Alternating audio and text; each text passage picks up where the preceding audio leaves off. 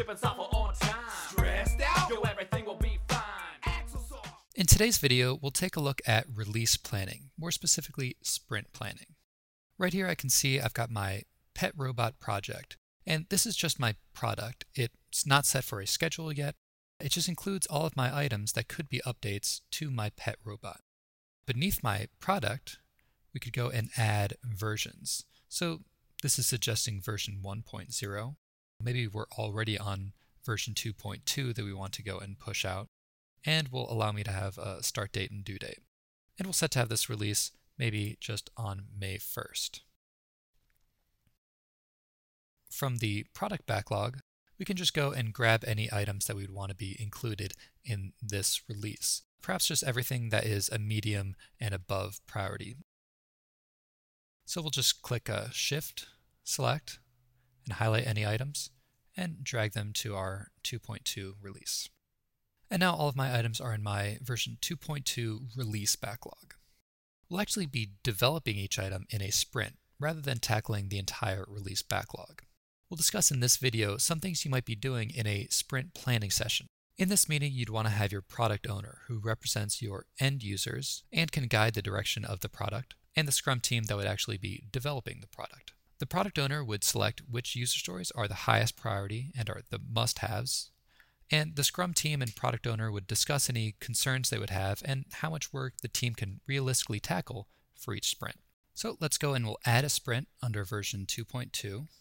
Just call it Sprint 1 and set its due date two weeks after the start date. For each individual item, before it's actually placed in the sprint, you'll want to make sure that it's clearly defined for the developer and that it's given a rough estimate for how long it should take to complete. So let's take this item right here, click E to edit, and we'll add some acceptance criteria in the description field. This ensures that the product owner can define everything that they require for the user story to consider it complete.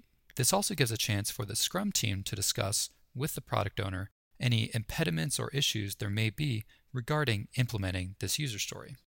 It's also a good time now that the team can see all the acceptance criteria and everything that's required in order to accurately estimate how much time this item would take to complete.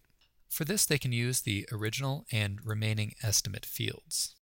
The remaining estimate is actually the more important of the two because it's used for building the burn down chart and for viewing progress of the items. The original estimate would be the same as the remaining estimate if you haven't begun working on this item and can be helpful later in sprint retrospective meetings, but it's not used for any calculations or charts, whereas the remaining estimate is. So you'd always want to make sure that you have a value entered for the remaining estimate field. Now, since we've added our acceptance criteria in the description and added our time estimates, we can drag this item to our new sprint. This is also a great time if you would ever need to break down a user story to a number of sub-items. You can right-click and select Add Sub-Item, or you can select the item and use the keyboard shortcut NS to add a new sub-item. Or if you want to take another item and make it a child of another item, just select the child item and drag to the new parent. From the parent item, you'd be able to see any child items, and you'd be able to see any time estimates rolled up in the parent item. It's helpful to either always estimate the time along with child items or along with the parent. This way you can avoid miscalculations by accounting twice for work. Any way you would be estimating items, you should always be able to see the total work remaining in the parent item and it should be an accurate representation of all the work that needs to get done. And now select this item, it'll highlight all the child items, and drag into the new sprint.